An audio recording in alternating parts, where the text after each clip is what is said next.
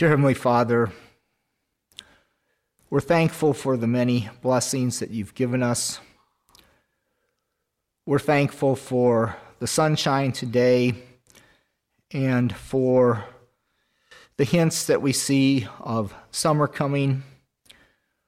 We're thankful for the blessings that we have in this land, um, in spite of the, the challenges we know that we face as a as a country, as a group of believers, as those who live in this world, living out our lives in this time.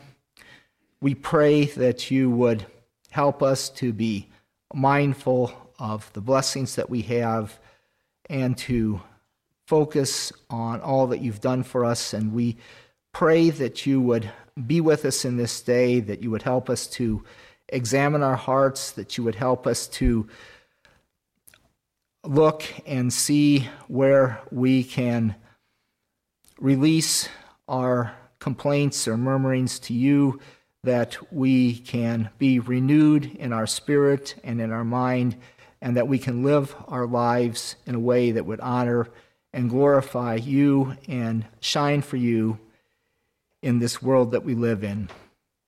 All these things we thank thee for and pray in Jesus' name. Amen.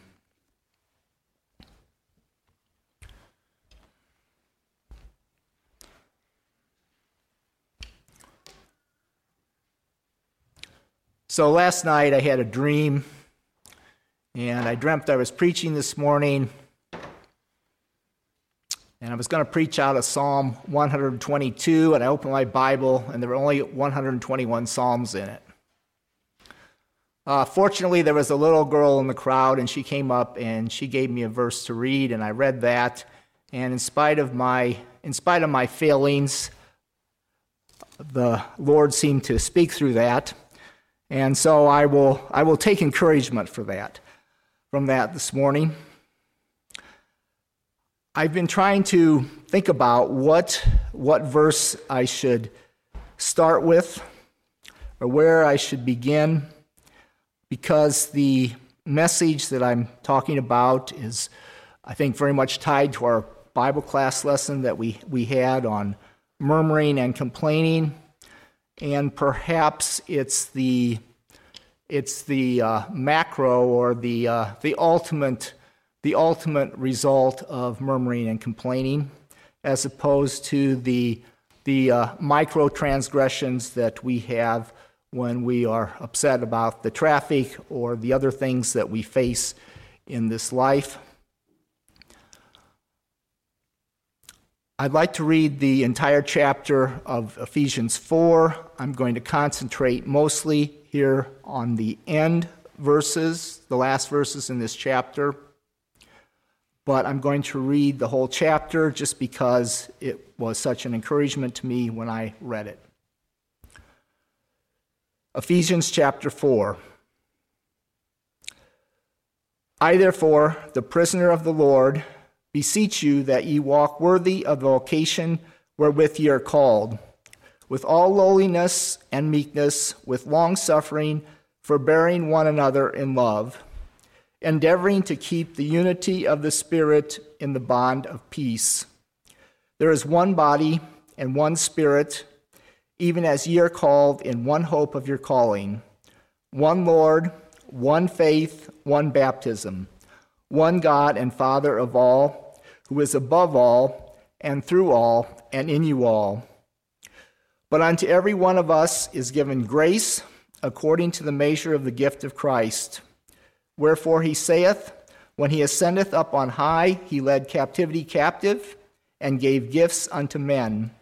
Now that he ascended, what is it but that he also descended first into the lower parts of the earth? He that descendeth is the same also that ascended above, far above all heavens, that he might fill all things. And he gave some apostles, and some prophets, and some evangelists, and some pastors and teachers, for the perfecting of the saints, for the work of the ministry, for the edifying of the body of Christ till we all come in the unity of the faith and in the knowledge of the Son of God, unto a perfect man, unto the measure of the stature of the fullness of Christ, that we henceforth be no more children, tossed to and fro and carried about with every wind of doctrine by the sleight of men and cunning craftiness whereby they lie in wait to deceive. But speaking the truth in love may grow up into him in all things, which is the head, even Christ, from whom the whole body fitly joined together and compacted by that which every joint supplieth, according to the effectual working in the measure of every part, maketh increase of the body unto the edifying of itself in love. This I say, therefore, and testify in the Lord, that ye henceforth walk not as other Gentiles walk, in the vanity of their mind, having the understanding darkened, being alienated from the life of God through the ignorance that is in them, because of the blindness of their heart who being past feeling have given themselves over unto lasciviousness, to work all uncleanness with greediness. But ye have not so learned Christ. If so be that ye have heard him and have been taught by him, as the truth is in Jesus, that ye put off concerning the former conversation the old man which is corrupt according to the deceitful lusts, and be renewed in the spirit of your mind that ye put on the new man, which after God is created in righteousness and true holiness. Wherefore, putting away lying, speak every man truth with his neighbor, for we are members one of another. Be angry and sin not. Let not the sun go down upon your wrath, neither give place to the devil. Let him that stole steal no more, but rather let him labor, working with his hands the thing which is good, that he may have to give to him that needeth.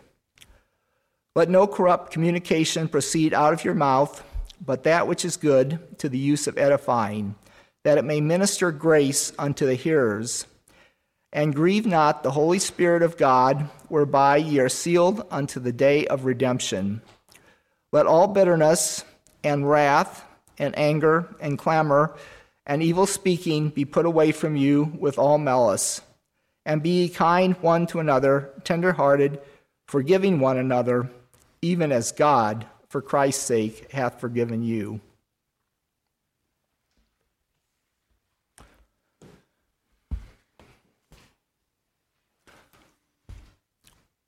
We just finished with the Easter season, but there's a, a part of uh, some parts of the Friday night service that keep coming back to me.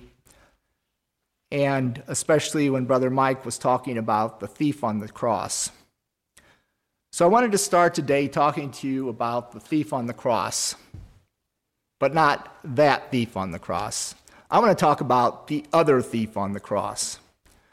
Because ever since Good Friday, I've been think, trying to think about why why did only one of the thieves receive the blessing that this today you'll be with me in paradise? Why was only why was there only one? What kept the other thief from responding in the same way?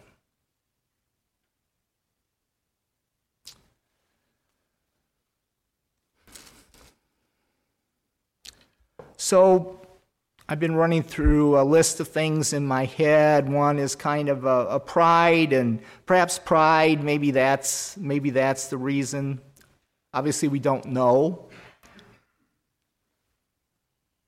But something maybe tied closely to pride, uh, tied to somewhat, I believe, to what we discussed in, in Bible class today, that keeps coming back to me and hitting home is bitterness. Now, how do we define bitterness? We talked about murmuring and complaining in Bible class. You know, I think in some ways that maybe murmuring and complaining is, if we do that for long enough, that it turns into to bitterness. and has longer term ramifications.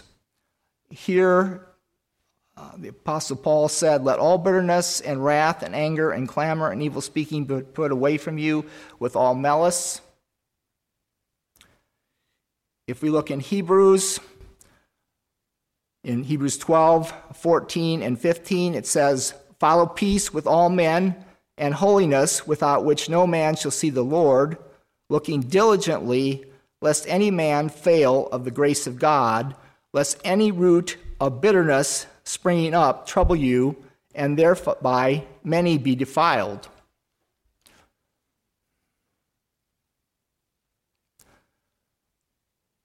So we start out maybe with murmuring and complaining, and this starts to take root, this root of bitterness that the apostle talked about in, in Hebrews. And this can become very, very perniculous in our lives, very starts out with a, a tiny growth a root, but it can take root and grow and overtake our lives. And not only can it overtake our lives, but just as the Israelites murmured and complained, we can take that root and we can start transplanting it to other people's lives. As the apostle said here, and thereby many be defiled. So, bitterness is something that we really need to look out for in our Christian walk, and it's something that we best is best de- dealt with uh, while it's uh, only murmuring and complaining, perhaps.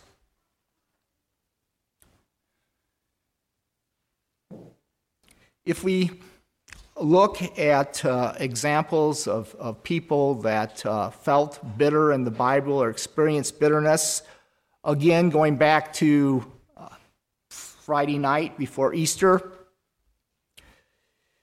we see Peter.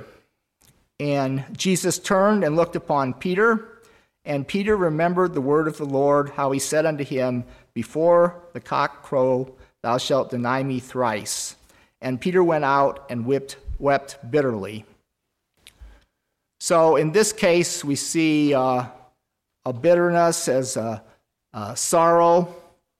Uh, obviously, something here that isn't something that was uh, took a long time to develop necessarily, but Peter imagined this how he had promised his loyalty to Christ even unto death, you know, just earlier, and having to go and experience this and suddenly being called, just having Jesus look at him and seeing that, you know, realizing that he had denied Christ three, three times.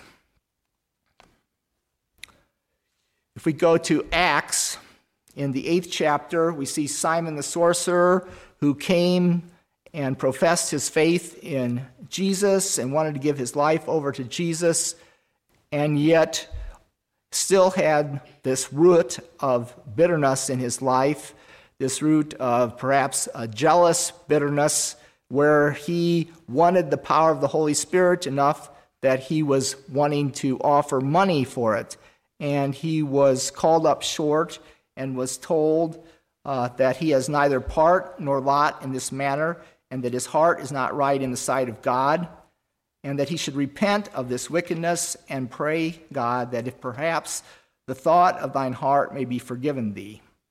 Because I perceive that thou art in the gall of bitterness and in the bond of iniquity.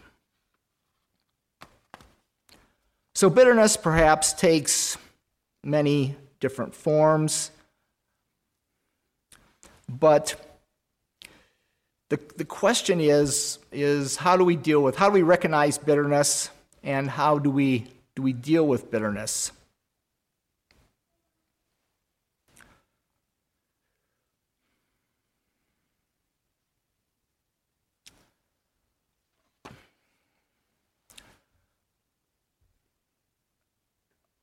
A lot of times, bitterness comes because we haven't forgiven others. And we know that Jesus talks about how when Peter came to him and said, How often should I forgive my brother if he sins against me? till seven times. And Jesus says, said unto him, Not seven times, but seven times, 70 times seven. So, in relieving bitterness, to get rid of bitterness, one of the things that we have to do is to, to forgive. And the struggle that we have sometimes is knowing well, what am I bitter, really bitter against? What is the what is the real root of this, and what do I need to forgive?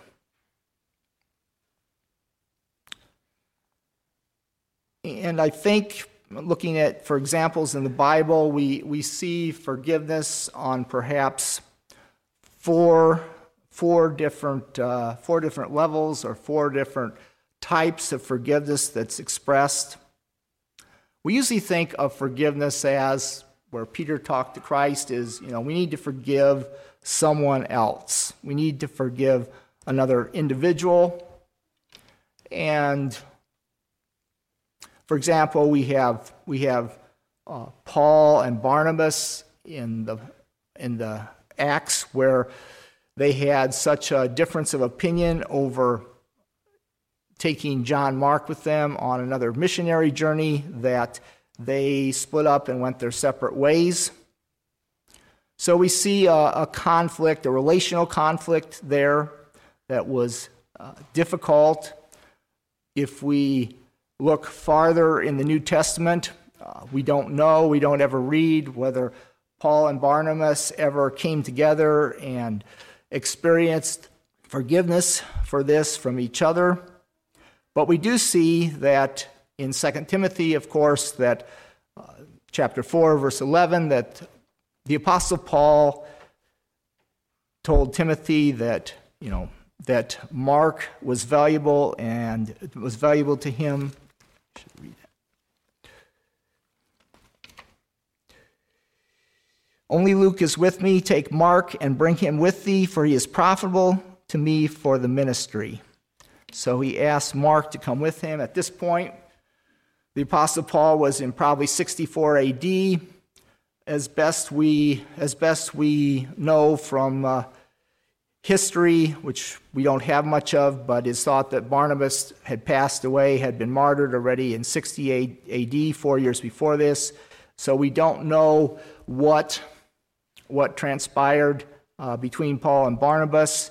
But here we see towards the end of his life that Paul, again, is trying to, uh, is trying to make sure that there is no longer any root of bitterness here, that there is forgiveness, and expressing his uh, desire to see John Mark again.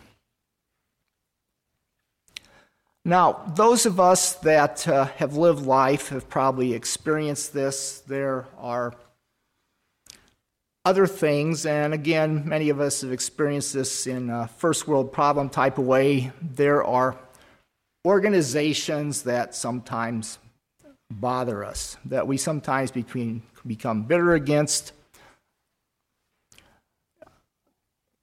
Uh, take our customer service experiences, for example.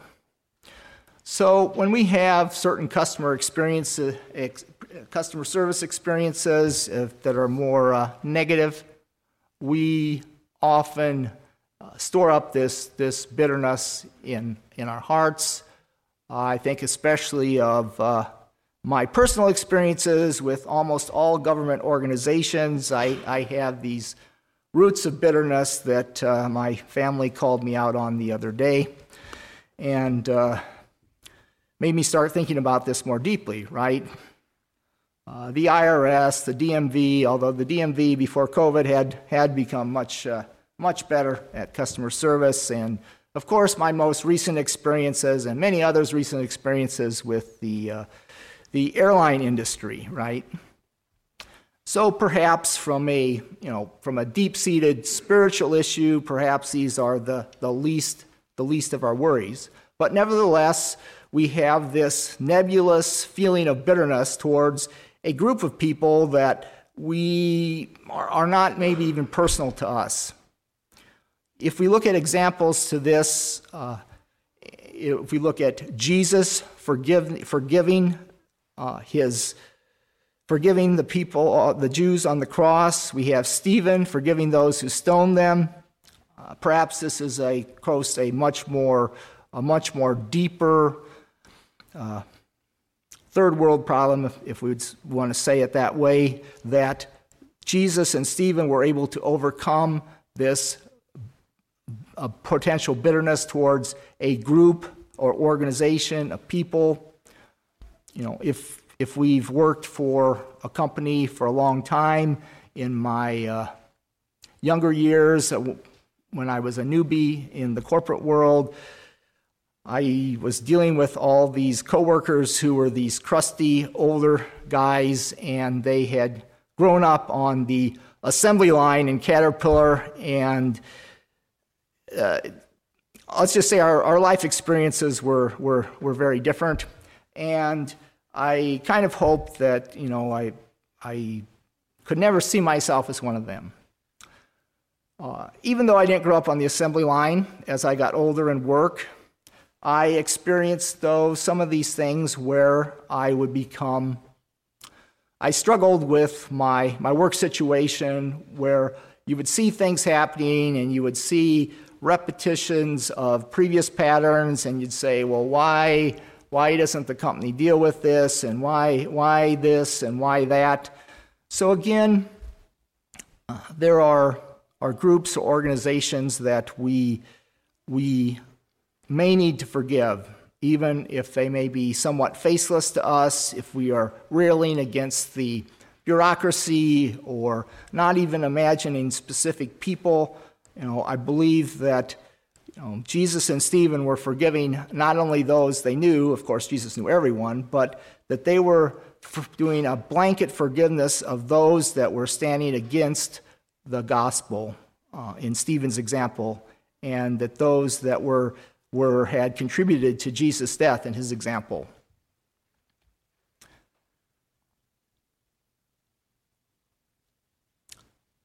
A third type of forgiveness that we need. And this is often associated with the other ones is a lot of times if we're honest with ourselves, we become bitter with God. Just as the children of Israel did in the Bible class, you know, they railed out, they, they, they were angry with Moses, right? But in reality, they were angry with God. In, in, in reality, they had bitterness towards God in their hearts.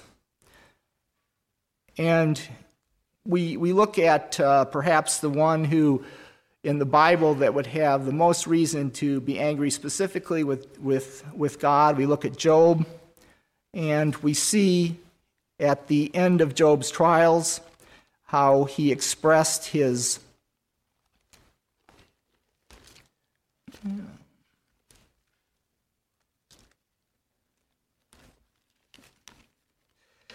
How he expressed this. Then Job answered the Lord and said, This is chapter 42 of Job I know that thou canst do everything, and that no thought can be withholden from thee. Who is he that hideth counsel without knowledge? Therefore I have uttered that I understood not, things too wonderful for me which I knew not. Here I beseech thee, and I will speak, I will demand of thee, and declare thou unto me. I have heard of thee by the hearing of the ear, but now mine eye seeth thee. Wherefore I abhor myself and repent in dust and ashes. You know, I think, I think one of the, the beautiful things about the, the book of Job is that Job was careful how he spoke to God, how he spoke, but on the other hand, he was also honest with God. And it's important, I think, when we feel that, when we see we're developing bitterness towards God, that we have to remember that sometimes we, we want to hide this or we want to we not we want to not we don't want to be honest with god. We don't want to say god yes i'm getting bitter and really at the root of this it's you.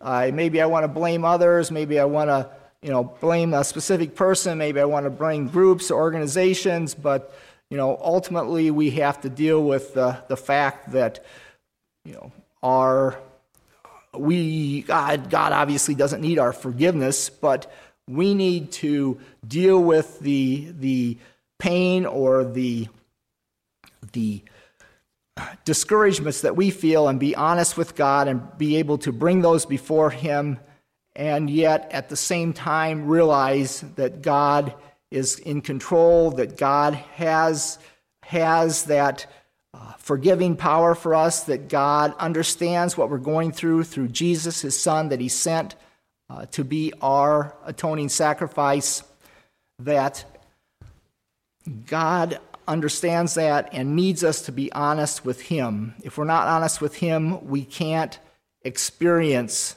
we can't experience that forgiveness. We can't release that root of bitterness. And finally, perhaps sometimes the most difficult to forgive is ourselves. Can you imagine Peter you imagine how Peter felt after he denied Christ? I would have a hard time forgiving myself for that, right? And one of the things that Jesus made a purpose, uh, made a point of here, you know, was when he was resurrected, was to specifically say, specifically single out Peter Tell Peter and the disciples that I'm going to meet with them in Galilee. And we know that Jesus took Peter aside, had that personal conversation of him with him where he asked him if he loved him. We know that Jesus went out of his way to, I think, to help Peter work through this, to forgive, forgive himself for this, this denial.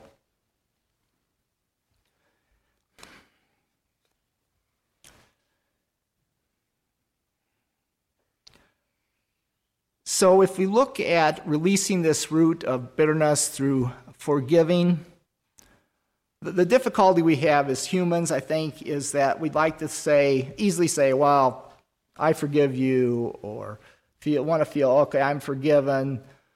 The challenge, I think, with bitterness is a lot of times it's been allowed to grow. A lot of times it's difficult to understand its depth, to understand how deep these roots might be going in our lives. And as I looked at it, I was uh, reminded of what I was reminded of how closely bitterness, the cycle of bitterness, if we are going to release it, how it parallels the stages of grief. And a lot of times, you know, we think about grief. Grief comes because we, we've lost a loved one. Uh, maybe we lost a job or a relationship, or maybe we've, we've give, been given a terminal diagnosis, a medical diagnosis. There are lots of things that can bring grief into our life, and it's difficult to, to get to the end of that uh, line to feel like we're really over that grief. And I don't know, maybe we're not ever supposed to be completely over it. But I think that there's some parallels that we need to look at into how we can release bitterness. The first stage of grief is denial or a shock. You know, this why did this happen to me? And I think perhaps, you know, that's, that's uh, we, we're hit with, in bitterness with, here's something that happened to me. Someone died. I lost my job. I only have three weeks to live. I've lost uh, a relationship. Uh, someone close in my life betrayed me, or someone close in my life is is not supporting me the way I'd like. And I think that's normal, and as humans, we, we expect to be there. And of course, the, the next stage is anger. Uh, that's very normal and human. Uh, we know, of course, you know, as, as believers, that we're commanded not to sin when we're angry, right? And not to let the sin go down, or the sun to go down on our wrath. From James. But we also know that one time forgiveness, that it's hard to wipe out anger in a day, especially if we are encountering something that's more at a macro level. I can, I can usually let a, a traffic infraction go by here in a day. I can usually pretty well be, be free of the bitterness of that. But it's more difficult if it's something more uh, deeper uh, something that we've allowed to fester, or something that's a more significant experience in our life. Third stage bargaining. Would have, could have, should have. If I'd only done that, if I'd only done this different, I could have avoided all this. I could have, you know, if God would have done this different, you know, I wouldn't be in this situation. I wouldn't be feeling bitter if God had done something different, you know, or if my brother or sister in Christ had done something different. If so and so, if, if this or that or that. Again, um, I think very normative thinking, but uh, something, a, a stage that perhaps we, we pass through. And then, of course, the perhaps the lowest point or the worst point, depression discouragement. I'm doomed. I'm never going to be able to, accept, to escape this bitterness. I can't go on. I've been wronged. I can't. I can't. I can't get past this.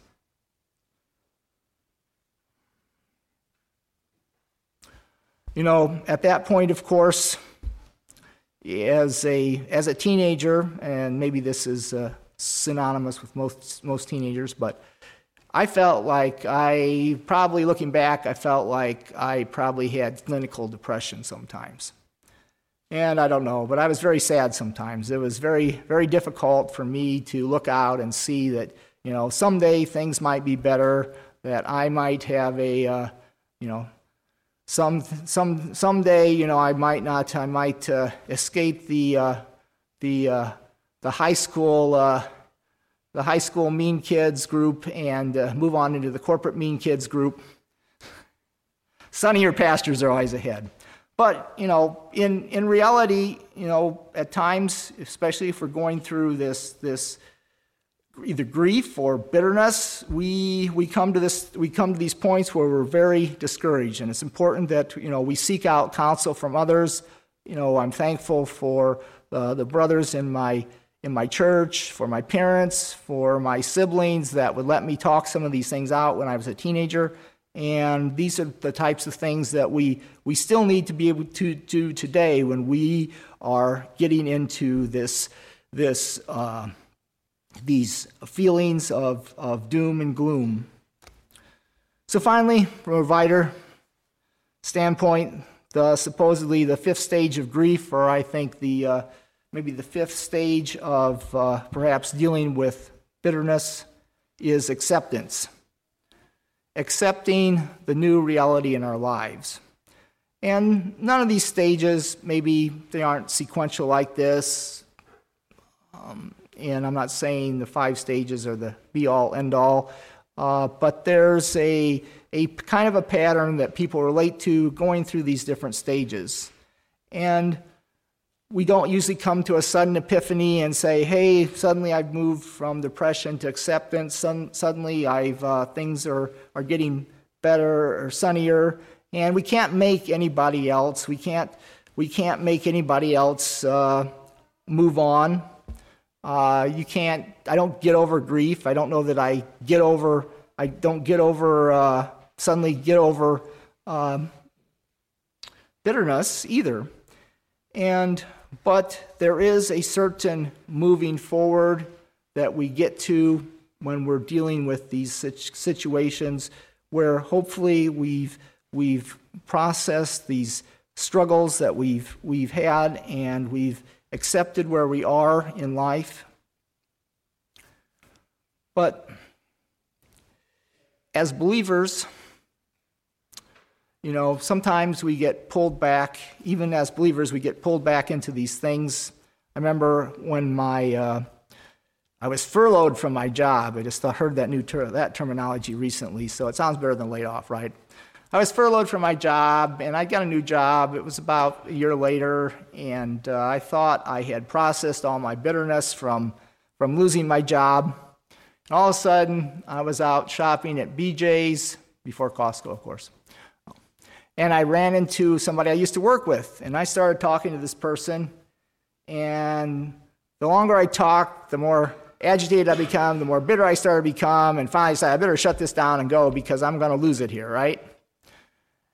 And all of a sudden I realized that, you know, here a year later, I'm still, I've still got this bitterness in me. I still got this, I'm still trying to process this, this bitterness, and I don't.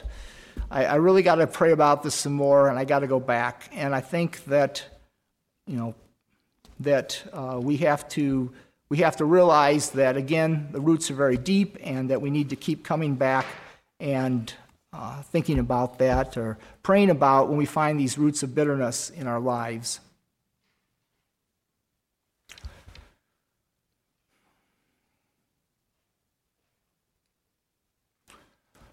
I had an uncle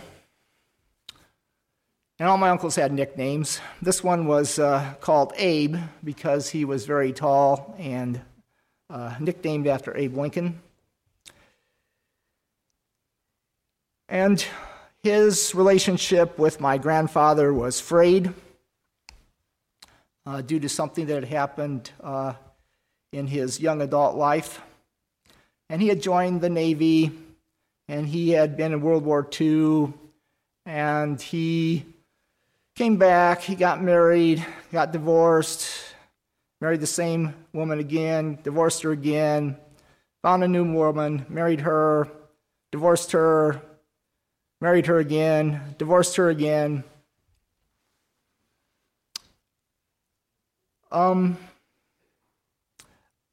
uh, we would have family family get-togethers, and this uncle was someone that, you know, if you're going to start at 6:30, if you're going to talk, if you wanted to start at 6:30, you told him that the event was at 5:30. And the problem was is that the family, uh, he, uh, the first wife, over the period of the two divorces, he had been married to for 20 years, and so she was kind of like part of the family. So if you invited her and he happened to show up, which was never given that he whether he would show up or not, then if he showed up and she was there, he would become very upset, very angry, and would, would throw a fit and leave the family gathering. So, needless to say, I grew up thinking that, you know, this was the stereotype of a, of a bitter person. Later in life, though, after uh, a life, uh, his uh, savings were mostly spent on what uh, some people re- refer to as wine, women, and song. Later in life, he didn't have much money, and he uh, rented, uh, he, he got a trailer near the church where my uncle happened to be, other uncle happened to be a pastor, and my other uncle persuaded him to start coming to church. And suddenly, suddenly a miracle occurred. And somehow he was able, in his old age, to reach out to Jesus and he was able to ask forgiveness. He was able to release all this bitterness that he had about his wives, about his financial matters, about uh, he never had any children. Um, there was just lots of things in life that he was was uh, bitter about. And in his old age, he was baptized, and his life completely changed. It was hard to me to imagine that this was the same person. You know, you come to church, you see him, he's got a smile on his face, right? What's he do during the week? He's at church, he's fixing things, he's helping out. What else is he doing during the week? He's out he goes and he takes his takes his grand grandnieces and uh, and uh, grandnephews out, and he does things with them. It's like, he never gave me the time of day when I was there, you know, his nephew. And, uh, but the Lord completely turned his life around, right? And as I think about the, the two thieves on the cross, you know, I'm thinking they both both had equal opportunity. And we do not know exactly in the last hours, of course, what the other thief might have done, if the other thief changed his mind or not. But, you know, if we can release our bitterness to the Lord, He can do great things in our lives. Whether we are unbelievers or even as believers, if we've developed if we've developed bitterness in some way towards our brother or sister in Christ, perhaps towards you know places where we work, to external organizations, uh, perhaps you know people. Some people carry a chip on their shoulder about you know somehow the, the, the church the church wronged me, right?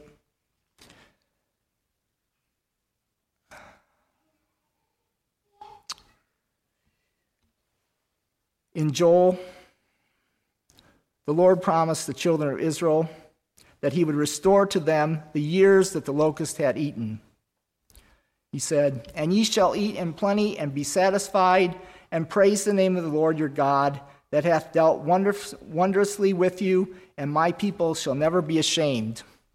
If we give over our, if we keep, work hard to keep bitterness from coming up in our lives, or if we realize we have the roots of bitterness forming in our lives and we need to get rid of them, if we take those roots to the Lord and we give them over to them, He can restore the years that were eaten, the years that we wasted in that bitterness. And He can make us a new creature and give us the joy of the Lord. And I pray that each of us would be able to continuously do that because, again, releasing bitterness is not necessarily a one time thing, but something that we have to continue to look for in our lives and continue to give over to God. Thank you.